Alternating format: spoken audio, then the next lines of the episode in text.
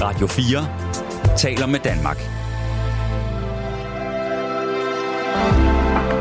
Velkommen til morgenrutinen. Din vært er Maja Hall.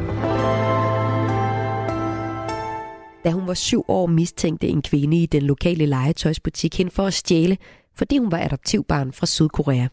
Den oplevelse og mange, mange lignende satte sig i filminstruktør Marlene Choi.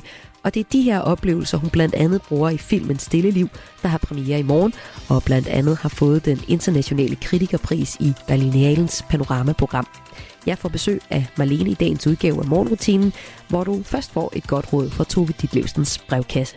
Altså lige efter Donna Summer med I Feel Love.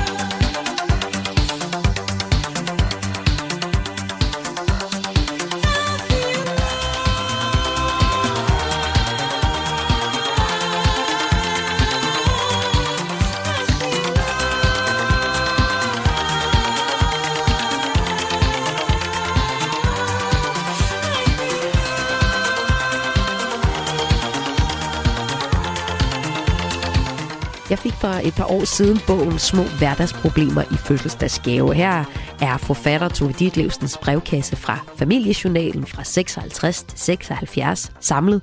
Jeg har aldrig sådan lige fået den læst ordentligt, og det er egentlig ret ærgerligt, fordi når jeg tager den frem nu, så kan jeg se, at både spørgsmålene og svarene, det er et ret unikt kig ind i kulturhistorien og i en, altså en ret speciel periode, hvor øh, familie forholdene var sådan ret meget op til debat og ændring, fordi kvinderne kom på arbejdsmarkedet, for eksempel. Øh, som forfatter Josefine Klogart skriver til, til samlingen af de her mange brevkasser, spørgsmål og svar, så øh, er det en fortælling om, hvad det vil sige at være menneske. Altså en lidt mere, en, sådan en helt universel fortælling om det, de her øh, spørgsmål der, og svar, der er samlet. Og øh, hver dag i morgenrutinen, der læser jeg som en lille spørgsmål og et svar op, og det vil jeg også gøre i dag. Vi er kommet til øh, 1957. Vi er i januar, øh, faktisk den 1. januar, hvor Pusser skriver, Jeg har en pige på 3,5 år og en dreng på 2,5 år, og vi bor ikke ret langt fra børnenes mormor. Vi har det svært, for pigen vil kun være derude. Vi har et godt hjem, og børnene har en god far, men alligevel plager barnet os både i tide og utide om at komme ud til mormor. Vi bor dør om dør med min svigerinde, som har fem børn, og det eneste barnet siger, når vi spørger, hvorfor hun er ked af at være hjemme, er, at der er så mange børn. Jeg snakker med min mand, om vi ikke skulle rejse et andet sted hen, men det vil han heller ikke. Kan de ikke give mig et godt råd, for jeg synes, vi er så gode mod børnene, som vi kan være, og dog hører vi ikke andet end om mormor. Vores datter får lov til at komme derud en gang imellem og blive et par dage, men lige så snart hun kommer hjem, får vi den samme lektie igen.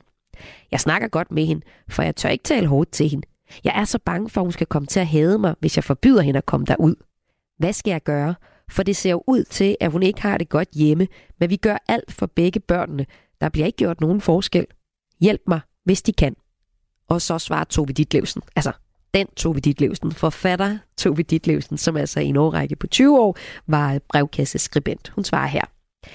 Kære pusser, når der kun er et års aldersforskel på de to søskende, opstår der næsten altid en stærk jalousi hos den ældste, som så hurtigt skal til at være stor.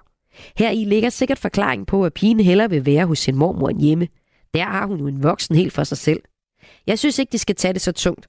Og navnlig må de passe på ikke at lade deres lille pige mærke, hvor meget spørgsmålet optager dem.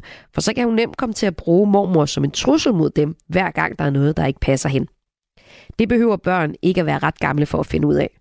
Lad han besøge sin mormor, når de synes, det er rimeligt, og forklare hende så kærligt, men bestemt, at, der ikke, at det ikke sker oftere, fordi hun klager dem om det. Og så skulle de måske forkæle hende særligt nogen tid, sørge for at være alene med hende på et tidspunkt af dagen, hvor det kan lade sig gøre.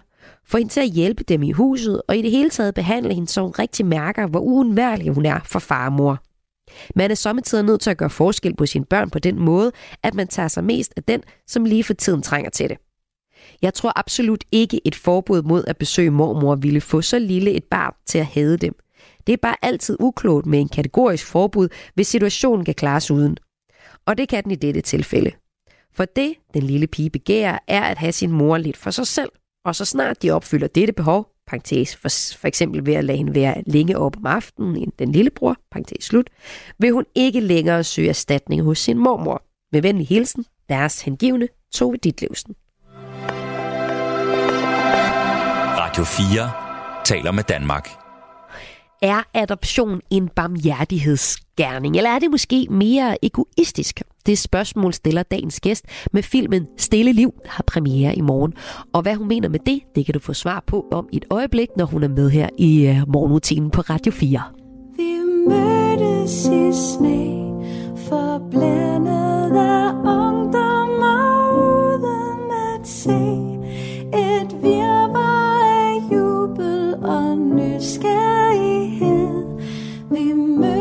Mødtes i sproget et hemmeligt sted Og der går vi hen.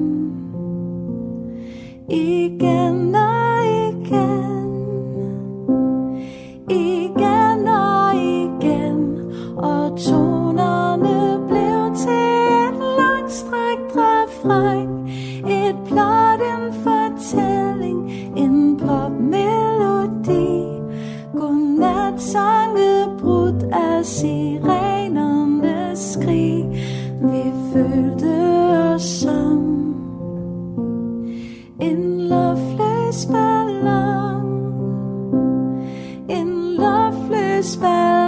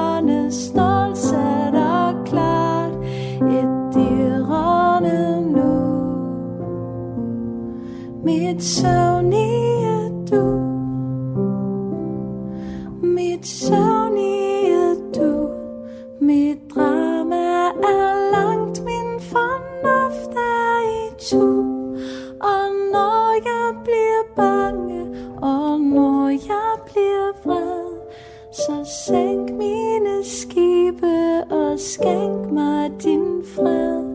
Jeg øjner en kyst og snart bliver det lyst. Og snart bliver det lyst Så tag mig for givet. Det virker så tyst For tabt er jeg stadig Trods året.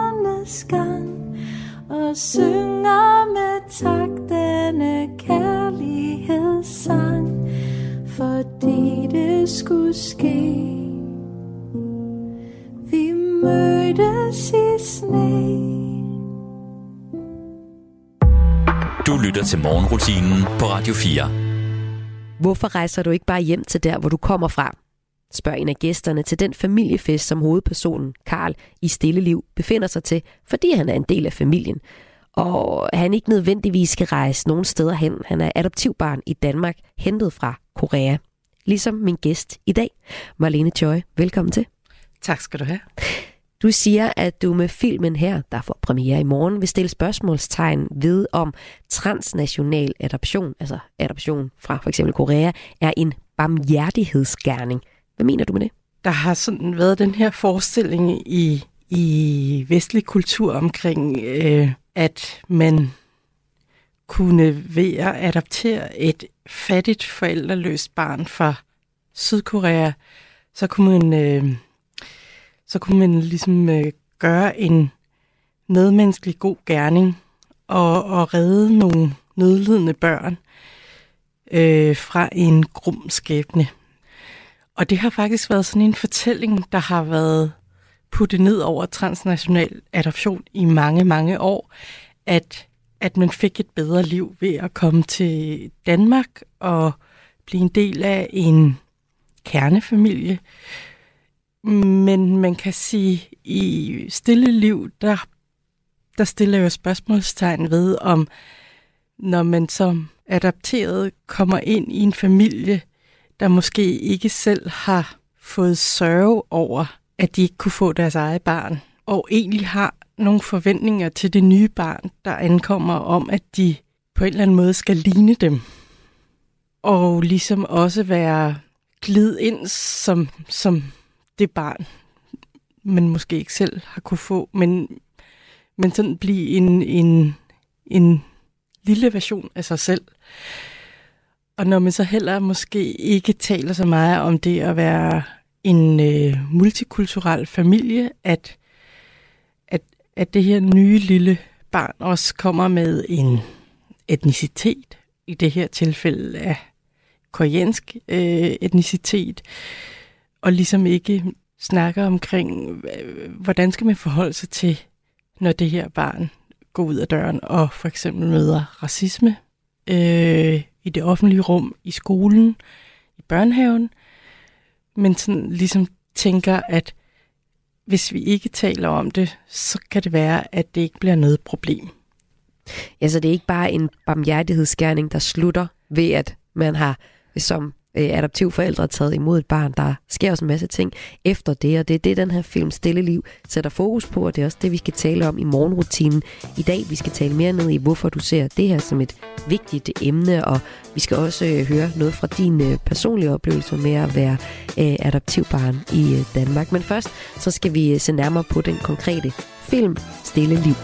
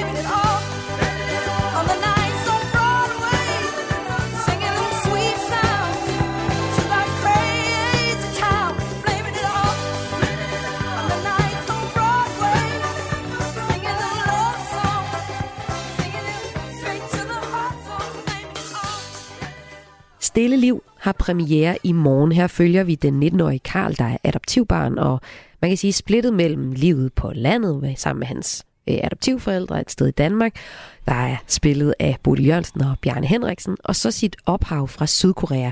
Som familiens eneste søn er hans fremtid ellers planlagt. Han skal nemlig optage eller overtage gården. Jeg synes, han har forandret sig. Ah, det synes jeg nu ikke, han er.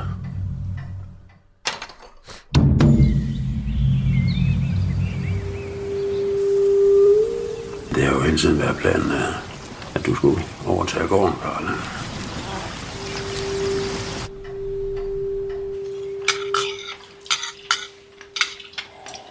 Der er ikke noget bedre end at være i familiens skød, når man fylder år.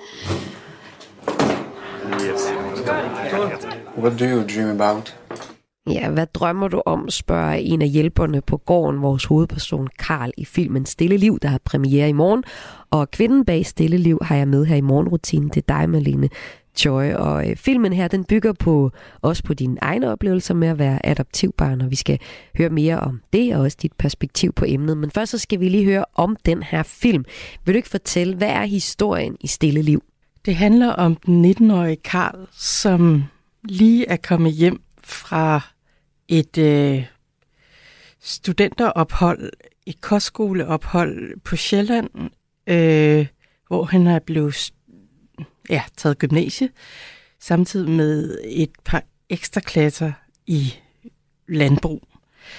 Og han kommer så tilbage til den her gård, hans forældres slægtsgård, hvor at han begynder at arbejde igen, og faren, han tror, at han vil overtage gården. Så, øhm,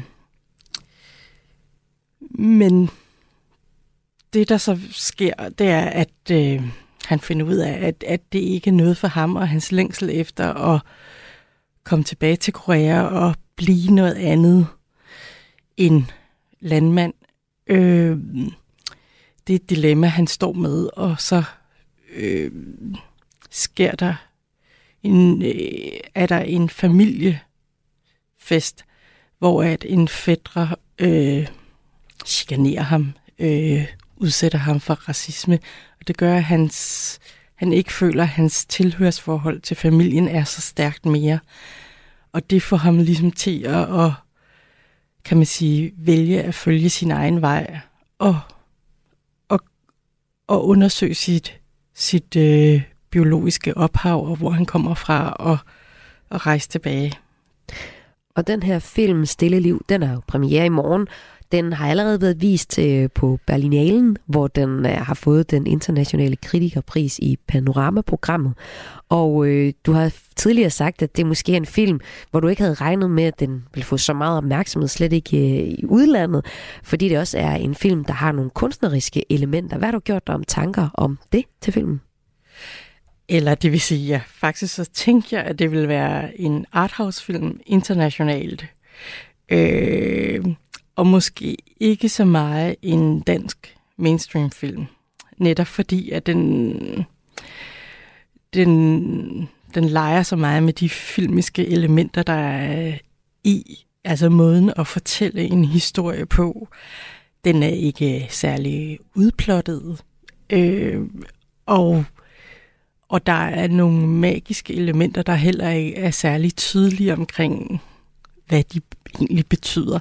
Så den er, den er egentlig sådan forholdsvis avanceret at forstå på den måde, at, øh, at, at jeg prøver på ligesom at tale til et publikum, som jeg ved er klogere end mig selv. Øh, som, som ser utrolig mange film, og derved så kan man sådan ligesom skrue lidt ned for, hvor meget man udpensler scenerne, og, og noget af det, jeg, jeg, jeg heller ikke har så meget i filmen, det er ligesom, at man kan fornemme øh, instruktørens pointe med filmen. Og det er også derfor, det er sådan lidt, lidt spøjst, at man så efterfølgende med interviews faktisk kommer til at fortælle ret meget omkring, øh, hvorfor man laver filmen. Men, øh, men det gør jeg gerne. Og det er jeg glad for, fordi det klæder os måske lidt på til den her film. Og bliver endelig hængende her i morgenrutinen, hvor øh, vi nu skal have den personlige historie fra dig om at være adoptivbarn.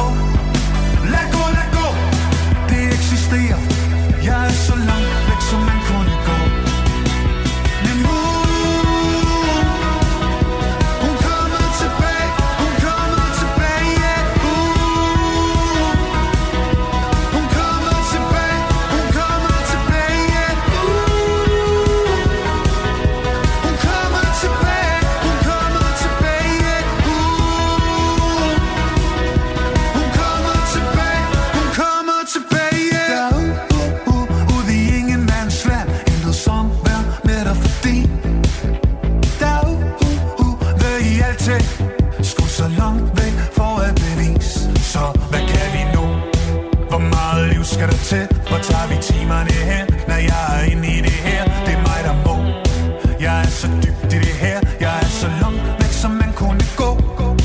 Pas på, pas på! Jeg triumferer. Jeg er så langt væk som man kunne nå. Lad gå, lad gå! Det eksisterer. Jeg er så langt væk som man kunne gå.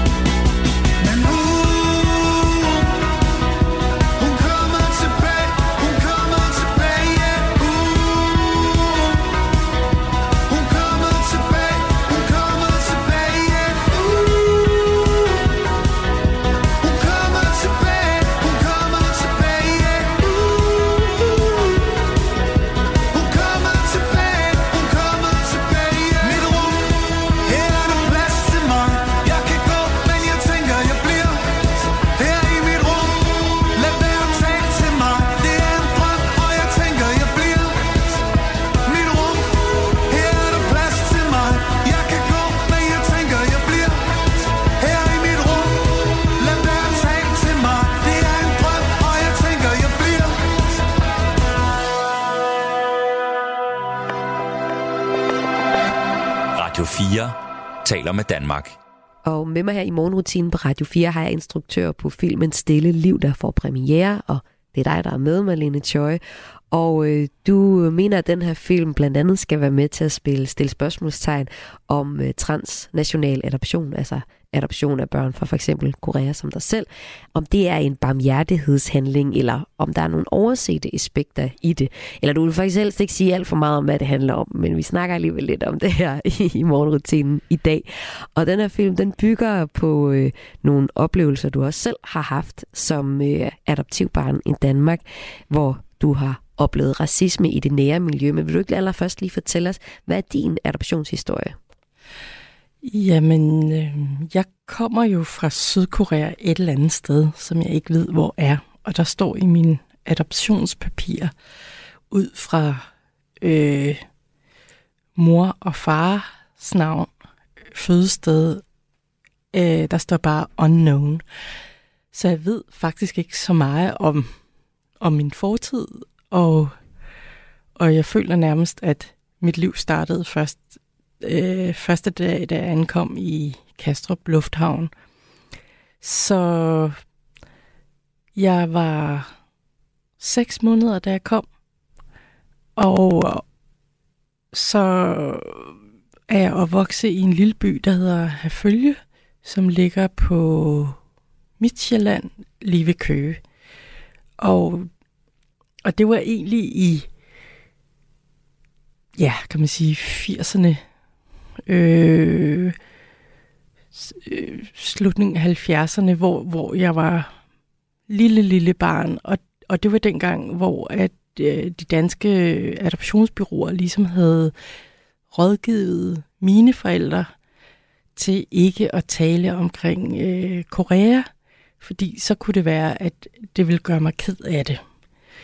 Så mm, dengang så var det, så handlede det meget om at ligesom, at nu, nu var barnet sådan et, et lille nyt hvidt lærred, som ligesom kunne, kunne præges til at blive dansk.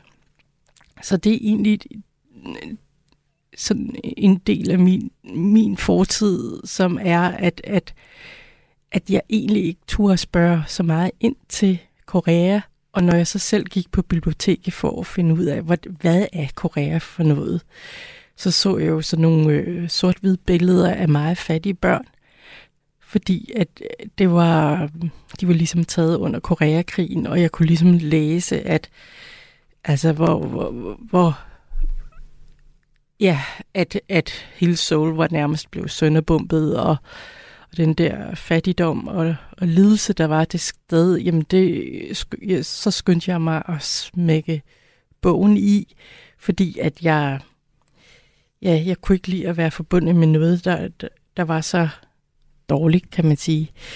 Men det, der så, så efterfølgende skete, jamen det var jo, at jeg var jo sådan forholdsvis havde et normalt liv som lille barn, men, men de der små episoder, hvor jeg mærkede sådan, at, at andre mennesker kiggede på mig anderledes end min danske veninde.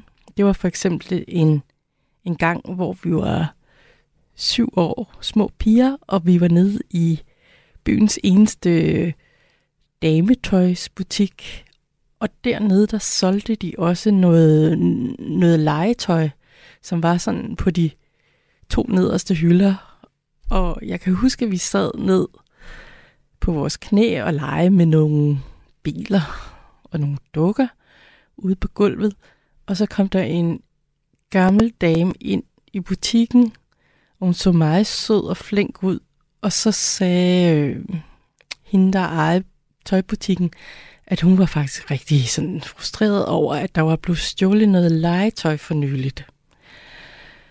Og så kan jeg bare huske det blik, øh, som den gamle dame gav mig, hvor efter hun sådan viskede til hende, der i butikken, du skal altså passe på dem, de stjæler. Og fra der, der vidste jeg ligesom, at, at, at, de, at, at jeg ikke var ligesom min danske veninde. Jeg blev simpelthen bedømt hårdere. Og, og det, at jeg ligesom jeg blev øh, altså udsat for en, en diskrimination, og, og, og det der hårde blik, jeg blev vurderet med, jamen det var noget, der fulgte mig i mange år efterfølgende. Og så var der for eksempel også en episode, hvor jeg blev mobbet af nogle lidt større drenge, som, og der var, der, der, på en eller anden måde, så var de meget imod øh, tyrkiske fremmedarbejdere. Så det at sætte ris for en tyrker, det gjorde jo ligesom, at så kunne man sige ristyrker, og så var man også forbundet med noget, som var rigtig dårligt, altså nogle mennesker, som tog noget arbejde fra danskere. Og der vidste jeg også bare, at øh, der har nok været 11 år, at, at det der med, gud, jamen jeg skal på en eller anden måde bære øh, alle mulige andre øh, indvandrers øh, øh, bedrifter og adfærd øh, på mine skuldre. øh, og de kan komme fra Indien, og de kan komme fra øh, det afrikanske kontinent, eller USA, eller øh, hvor som helst. Men på en eller anden måde, så er jeg kommet ind i en kategori, som er så bred, at, at jeg kommer til nærmest at repræsentere øh, dem alle sammen. Og de her episoder, har du øh, fortalt til andre medier, de fortsætter sådan set stadig. Der er stadig folk, der råber efter dig på gaden, så du oplever det, du fortæller her som eksempler på øh, racisme. De her episoder, hvad siger det dig om at være adoptivbarn, da du voksede op? Jamen, altså jeg ville jo sådan ønske, at jeg havde en familie, jeg boede med, der også havde den samme etnicitet som mig, som jeg kunne komme hjem til og ligesom sige, ej, nu er der en igen, der har sagt et eller andet. Og så vil der være en eller anden i den familie, der havde sagt, ej, det kender jeg godt, fordi det har jeg også lige oplevet. Så jeg, jeg ville sådan have ønsket, at jeg havde kunne, kunne dele det med nogen, der havde samme erfaring, så det ligesom blev noget, man kunne tale om, og ikke noget, man sådan skulle gå rundt med alene og skamme sig over. Øhm, og ja, så jeg, jeg ønskede at bo i en stor betonblok med en stor familie, der også var koreanere i, i øh, så vi ligesom kunne dele det og være, være, blive stærke sammen i det. Og det her perspektiv med at være øh, adoptivbarn i Danmark og føle sig ret alene med sin etnicitet som øh, sydkoreaner, det skal vi tale mere om nu, for nu skal vi have dit øh, perspektiv på øh, adoption, på transnational adoption. Det er lige efter nummeret Santé med Stromae. À ceux qui n'en ont pas, à ceux qui n'en ont pas, Rosa, Rosa, quand on fout le bordel, tu nettoies. Et toi, Albert, quand on trinque, tu ramasses les verres. Céline, Bataire, toi tu te prends des vestes au vestiaire. Arlette, arrête. Toi la fête, tu la passes aux toilettes. Et si on célébrait ceux qui ne célèbrent pas? Pour une fois, j'aimerais lever mon verre à ceux qui n'en ont pas.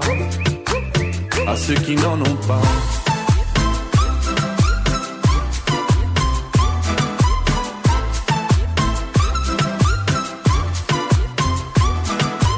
Quoi les bonnes manières? Pourquoi je ferais semblant? De toute façon, elle est payée pour le faire. Tu te prends pour ma mère? Dans une heure, je reviens. Que ce soit propre, qu'on puisse y manger par terre. Trois heures que j'attends. Franchement, il est fabrique ou quoi? Heureusement que c'est que de faire. Appelle-moi ton responsable et fais vite. Elle pourrait se finir comme ça, ta carrière. Oui, célébrons ceux qui ne célèbrent pas. Encore une fois, j'aimerais lever mon verre à ceux qui n'en ont pas. À ceux qui n'en ont pas.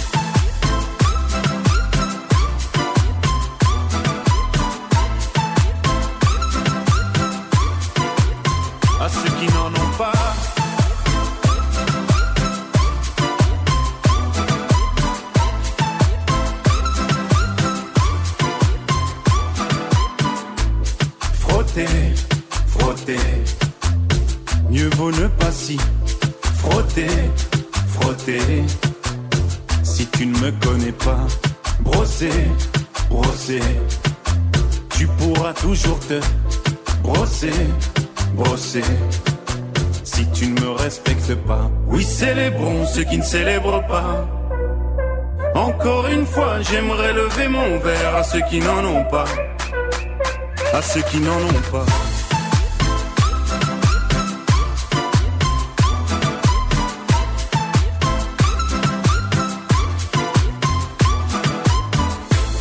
Pilote d'avion ou infirmière, chauffeur de camion, hôtesse de l'air, boulanger ou marin pêcheur, un verre aux champions des pires horaires, aux jeunes parents bercés par les pleurs, aux insomniaques de profession, et tous ceux qui souffrent de peine de cœur, qui n'ont pas le cœur aux célébrations.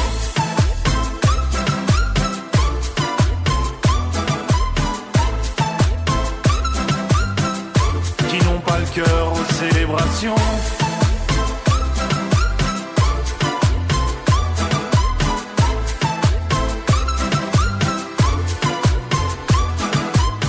Marlene Joy er med i morgenrutinen på Radio 4 i dag til at fortælle om sit perspektiv på adoption i forbindelse med premieren på filmen Stille Liv, der handler om netop det, og som du står bag, øh, Marlene. Jeg spurgte dig indledningsvis, hvad du mener med, at du med filmen blandt andet vil stille spørgsmålstegn ved, om transnational adoption er en barmhjertighedsgerning, og øh, du siger, at jeg forklarede ligesom, at, at øh, man i Vesten godt kunne have en idé om, at det var en medmenneskelig god gerning i sig selv at adoptere, for eksempel fra Sydkorea, fordi der er de jo fattige, nu kommer de til Danmark, her har vi det godt, så det er godt i sig selv. Men at der er mange flere dele omkring det, hvad er det for en familie, man kommer til, og øh, hvad er tankerne om, hvem, hvordan man skal opdrages som adoptivbarn. Hvorfor er det, det er det her spørgsmål og det her emne, du gerne vil sætte fokus på med, med den her film?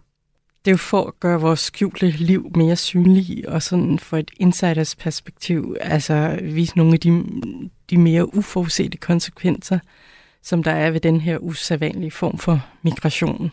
Jamen, jeg vil, jeg vil jo gerne fortælle omkring, hvad gør det ved- ved et menneske, der ikke har adgang til sin egen historie, og som kommer ind i en, altså ligesom bliver placeret i et, på den anden side af jorden i en ny familie. Og, og, og, og hvad gør det også ved et menneske ikke at ligne nogen i, i, den, altså i Miles omkreds? Øh, og hvad gør det også ved et menneske ikke at, at måtte ligesom have sin oprindelseskultur med sig? Og, og det tab, der er, at, at man har jo mistet noget, man sådan på en eller anden måde godt kan huske, som er, er et andet landskab, et andet sprog, noget andet mad. Og det, at man også ligesom kommer til at stå i en helt ny, et helt nyt land med nogen, i en ny familie med nogle andre forventninger til, hvem man skal være og hvad man skal blive. Til, jamen det gør også, at, at man jo godt kan blive for veltilpasset, at man faktisk kan over- overhøre lidt sine egne behov, fordi man gerne vil opfylde forældrenes øh, forventninger og behov. Og så Mm. kan man jo spørge sig selv om, om er det at være adoptant og få et barn fra den anden side af jorden, jamen er, er det også en egoistisk handling lidt? Og det spørgsmål kan man godt tale om, efter man har set øh, Stille Liv, hvor vi også øh, får øh, noget af historien for de to øh, forældre, der har adopteret øh, barnet øh, Karl, som han hedder i din film øh, Stille Liv, om de tanker, de har gjort sig om, om at få et øh, adoptivbarn. Du øh, sagde, at på det tidspunkt, hvor du blev øh, adopteret, så øh, var der sådan en, øh, så var der ligesom en, en diskurs om, at, at man som forældre ikke skulle sige for meget om, hvor øh, adoptivbarnet kom fra. Men du har også fortalt, at det er noget, der er blevet ændret, og hele processen om adoption er blevet ændret til noget, der er det bedre. Når det nu øh, går den rigtige vej, at man bliver mere opmærksom på øh, hele processen og også alt det, der ligger efter adoptionen, hvorfor er det så stadig interessant at lave en film, som sætter fokus på problemerne ved adoption, Malene? Der er noget ved hele det med transnational adoption, om, om man i, fra de lande, øh, hvor man finder de børn, altså hvem er det, der finder de børn? Er det amerikanske privatejede adoptionsbyråer? Er der skrevet, altså har de fået samtykke fra forældrene? Øh, det, der har været så gro og vækkende, har været på de mange rejser tilbage til Sydkorea, jeg har været på, hvor jeg mødte så utrolig mange andre adopterede fra hele verden. Og jeg har snakket med en fyr, der kunne huske sin egen kidnapning på gaden, hvor han legede med nogle andre børn. Og så kom der en stor bil og nogle voksne mennesker og tog ham ind i bilen. Hvorefter han blev kom til Frankrig at opvokse i en fransk familie, men han kunne stadigvæk huske den situation.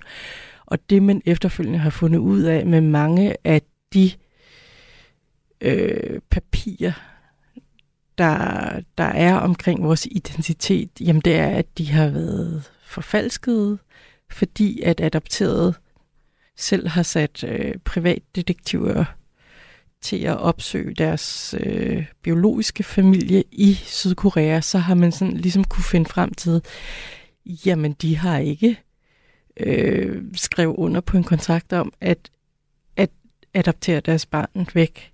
Øh, så det er hele øh, det her med, jamen,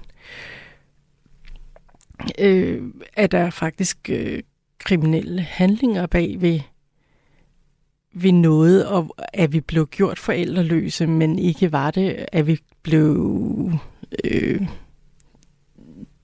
altså taget fra, fra enlige kvinder, unge mødre, øh, er der, har der været en børnehøster ude og ligesom sige, at ved du hvad, hvis, hvis, hvis du sender dit barn væk til USA, så kommer det tilbage til dig som 22 år og, og har fået en god uddannelse og kan være med til at tjene penge ind til, til jeres lille familie efterfølgende. Altså det der med, øh, er der simpelthen for mig øh, for mange unoder og kriminelle handlinger i det her transnationale adoption. Og der har jo været eksempler fra Etiopien, hvor man øh, stoppede for al transnational adoption derfra i 2016, og der har også været nogle grumme eksempler fra Guatemala. Altså, så der er et eller andet omkring, er- det noget, man skal, øh, skal tage en pause fra, så man egentlig kan sikre sig, at det bliver gjort på en, øh, på en lovlig måde. Ja, og der er jo faktisk også øh, her i sidste år, der øh, sagde øh, Sydkorea, at de vil undersøge international adoption efter, øh, altså man har simpelthen nedsat en, en, kommunikation, en kommission, der skal undersøge internationale adoptioner til blandt andet Danmark, et land, som har modtaget rigtig mange adoptivbørn. Øh, gennem årene har Sydkorea bortoptaget op mod 200.000 børn, og Danmark er med op mod øh, 9.000 i de lande i verden, der forholder, øh, der har aller, modtaget allerflest, øh, skriver øh, DR.dk. Og det, øh, man skal undersøge, det er at de 70'erne og 80'erne, har der været nogle omstændigheder, som, som skal undersøges, hvor lige præcis det, du beskriver med, at der er nogle, nogle børn, der nok ikke er blevet øh, afleveret, men er blevet, øh, altså hvor man måske har taget dem fra gaden. Det er det, det skal undersøge i den her øh, kommission, som vi må se, hvad resultatet så bliver af. Men øh, Marlene Choi, tak fordi, at du var med her i morgenrutinen på Radio 4. Selv tak. Og øh, pøj pøj med premieren på Stille Liv. Jo, tak.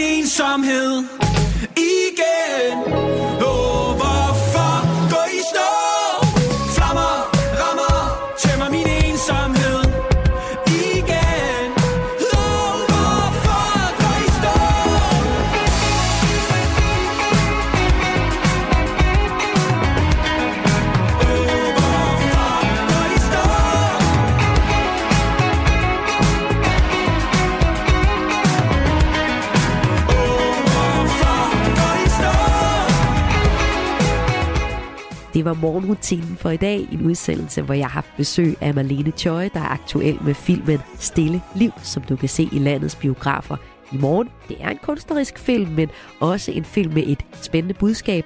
En film om transnationale adoptioner, f.eks. adoptioner fra Korea, hvor hun også selv er adopteret fra. Og med den her film vil hun gerne stille spørgsmålstegn ved netop transnationale adoptioner. Er det en barmhjertighedsgerning, som man i Vesten i mange år har gået og fortalt sig selv, at det er? Eller ligger der også andet i det at adoptere fra et land som Korea? Og kan der også være nogle problemer ved det? Og har der måske i den grad også været det tidligere? Fik du ikke hele interviewet med, men vil gerne høre det, så kan du finde programmet her, Morgenrutinen, som podcast. Du finder det for eksempel i Radio 4's podcast-app, eller der, hvor du plejer at lytte til podcast. Og husk lige, hvis du kender nogen, der er vågen, ligesom du er nu, her tidligt om morgenen, så øh, fortæl dem, giv et lille tip om, at jeg er selskab i din radio her på Radio 4, alle hverdage fra klokken 5 til 6. Nu giver jeg stafetten videre til Radio 4 morgen, og bliver du hængende på kanalen, så kan du i dag blandt andet høre Frontlinjen med journalist og tidligere reserveofficer Peter Ernst ved Rasmussen som vært. Han giver dig baggrund og perspektiv på militærpolitik, og det er klokken 11. Og tuner du ind klokken 13, så er der Erhvervsmagasinet Selskabet, og på den måde er der simpelthen masser af gode ting i din radio her på Radio 4. Nu er der også noget dejligt. Der er nemlig noget Stevie Wonder, og efter det så får du et nyhedsoverblik. Mit navn er Maja Hall. Ha' en rigtig god morgen.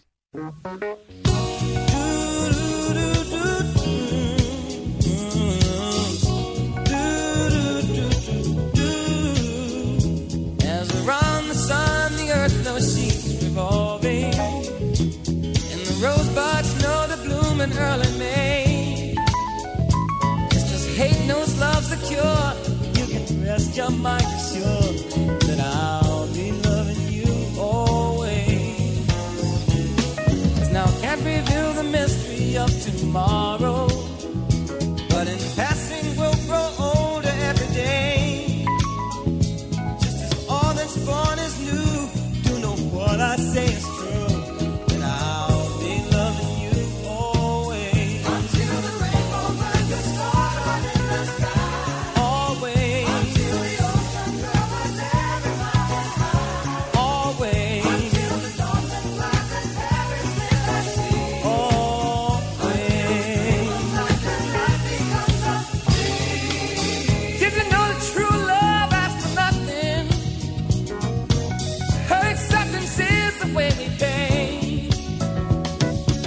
Did you know that life is giving love a guarantee to last through forever another day?